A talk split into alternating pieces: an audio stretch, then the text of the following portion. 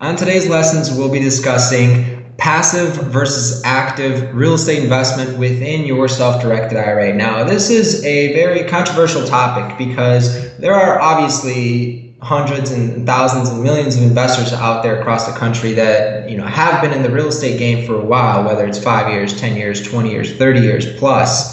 And self-directed IRAs, as we've been discussing in the previous lessons, is, is, is a newer concept to, to many investors. It's been around since 1974, but investors have really only started to take advantage of this strategy just over 10 years ago, uh, prior and after to the, the recession in the country. Now, uh, when we discuss what investors have typically done, now if you've been in the real estate game for you know 20 years and you've actively managed your own properties, done your own flips, you know, performed rehab and held properties or invested in tax liens or, or notes, whatever it might be, uh, you know, in the real estate space, investing in a self-directed IRA does have some differences here. We're, we're not talking apples to apples comparisons.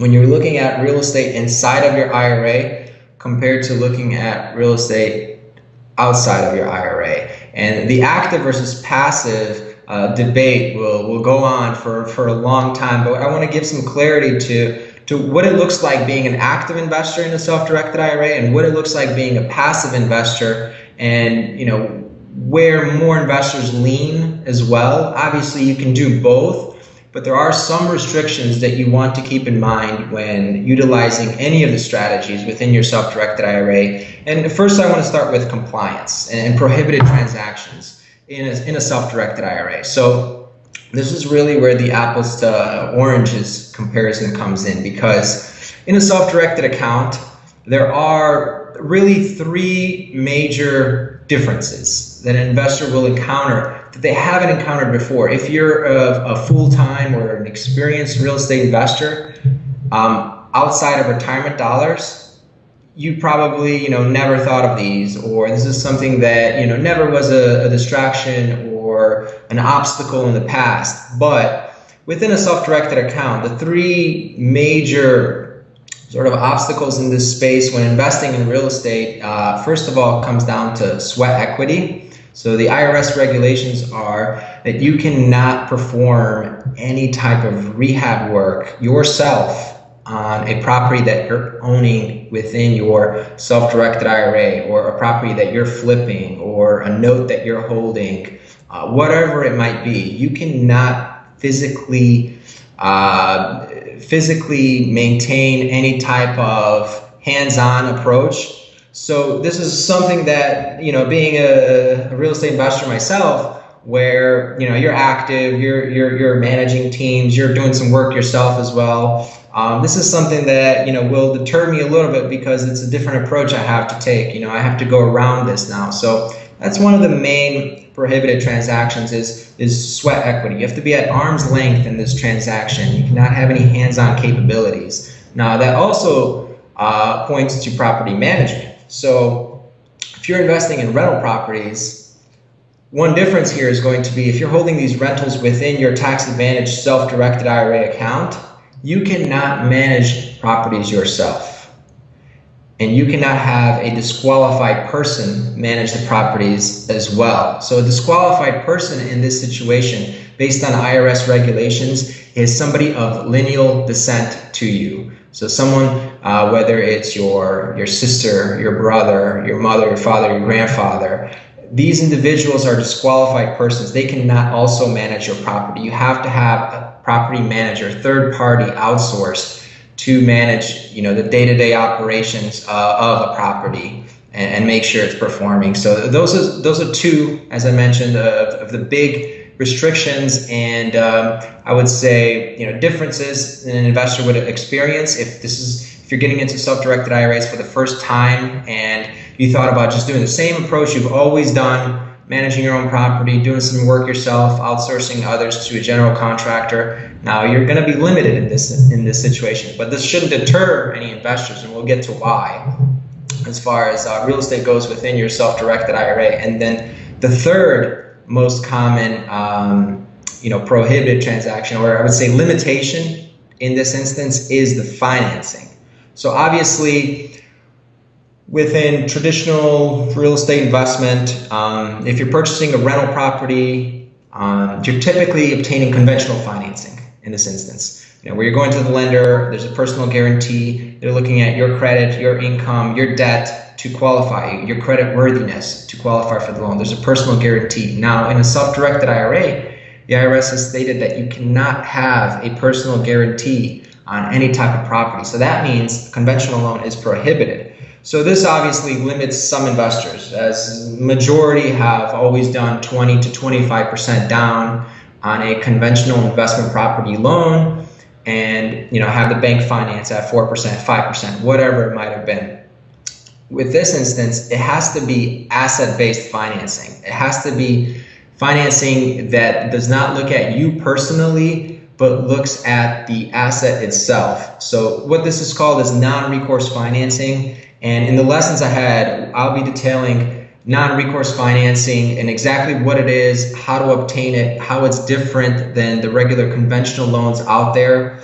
Um, but that's one of the instances here is, is the non-recourse financing is very different, you know, in a self-directed IRA compared to, you know, outside of one. And, and this type of financing is more so seen and prevalent in commercial real estate. So if you're a commercial real estate investor, you've probably dealt with non-recourse. If you've been primarily in the residential space, you may not have heard of it or used it because it's typically not very well known or used as much in financing with residential real estate. So those are some of the, the, the prohibited transactions as far as you know what you can and can't do. Now, when discussing active versus passive in, inside of real estate, uh, you really want to talk about you know what it looks like with these specific set of rules and how it makes it different as well because one thing is as a you know as a standard investor out there if you've always invested in stocks bonds mutual funds most of those individuals that may have some or very limited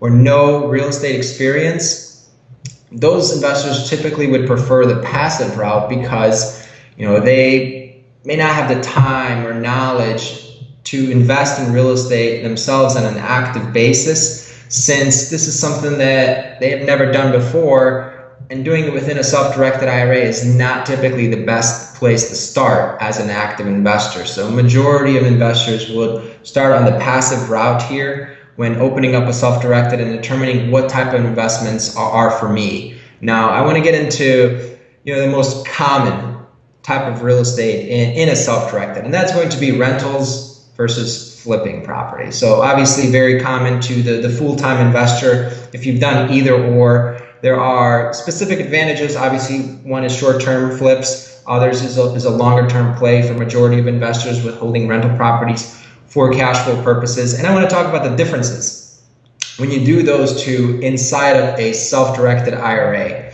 Now, as we've talked about before, you know, some of the prohibited transactions and what you can and cannot do when it comes down to flipping property, um, this is this is an approach many investors will take in a self-directed IRA, but it's definitely going to be much much smaller than uh, obtaining rental properties because of these extra layers I, I, talked about. You know, when you're when you're flipping a property, you full control with your traditional dollars, your your taxable dollars. You can do whatever you'd like. You know, you don't have the IRS looking down or breathing down your neck to make sure you're compliant and, everything is in order or you're worrying about an audit. That's what's happening in a self-directed IRA. I'm not saying it's impossible and you shouldn't flip properties in a self-directed IRA. I'm just saying it adds more layers. You have to worry about outsourcing pretty much everything, not being hands-on with any part of the process. Uh, the financing will also determine whether you're getting a hard money loan or a non-recourse loan, whatever it might be to fund it, or paying in, in cash.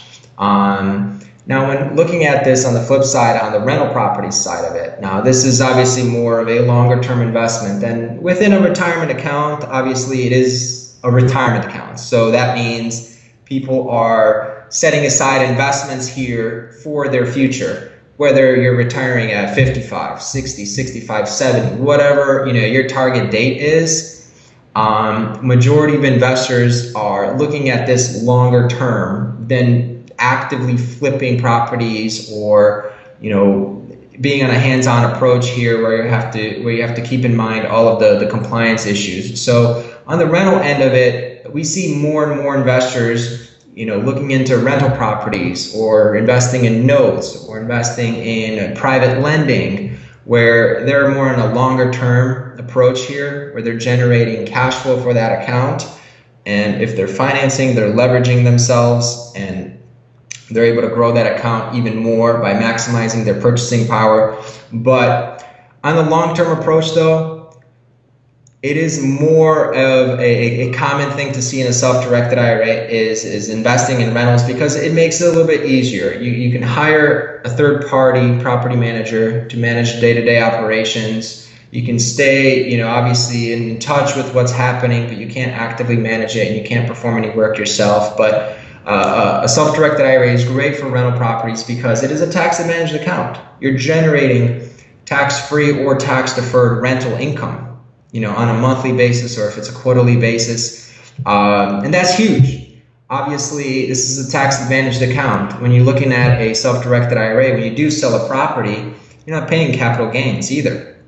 You're not paying that tax. So this is huge. This is like investing through a 10, if, if anyone's had experience in the 1031 exchange where you you're, you're selling a property and you've got you know 45 days to identify the next property and 180 days to close on that property this is a tax deferred type of uh, transaction in real estate because obviously you know uncle sam is out there watching us so most investors in real estate want to shelter themselves as much as they can from taxes. So deferring taxes or having a tax-free method within rental properties is huge. I mean i don't know if people understand i mean what what that really means you know when we're talking about real estate and the kind of income it can generate whether you're generating 5% cash flow 10% 15 20 whatever it might be can you imagine if that's tax free or tax deferred for a very long time and, and what that looks like in, in 10 years, in, in 20 years for your portfolio? So this is the, this is the long term thinking that you know we see in terms of psychology. For, for many investors we've worked with or we've educated across the country on this concept of opening their eyes to a self-directed IRA, opening their eyes to you know, going against the status quo to, to not only investing in traditionals and, and hoping for the best. I mean, you've seen what the market's done um, from this election. I mean, it's, it, it's going to be a volatile one. So investors want to take control. And when we're discussing, as I mentioned, um, active versus passive, that's a determination every investor will make themselves. You've got to weigh the pros and cons as well as your experience level. If you're a new investor in real estate, you might tend to lean towards the passive side in the beginning um, or if you're starting out small, you might start with a small wholesale deal or some some rental property. So there's a lot of things you have to consider, but the main point of this talk is looking at the differences of investing in real estate with within your IRA compared to outside of one. It is not apples to apples. There are those restrictions, as I mentioned, uh, the sweat equity, not being able to be hands-on, uh, the property management where that has to be outsourced as well as the financing limitations here. These are three big things that investors have to keep in mind when determining if they're an active or a passive investor so that they can make you know the right decisions but also stay compliant so they're within the rules and they're not you know looking over their shoulder if the IRS is going to come down and audit you and potentially find something that you unknowingly committed a prohibited transaction that happens so many times to investors where unknowingly you know, they, they've just been going through the motions, what they've typically done, but, you know, they weren't maybe aware of, you know, this particular, um, the particular differences in, in the self-directed IRA compared to outside of one. So uh, I hope this is helpful for investors in terms of determining active versus passive and, and what's best for them. But really what you want to know is, you know, what are the rules and how is it different and can I do active type investments and be successful at it within my self-directed or should I stay to the passive route and have everything managed and have everything compliant?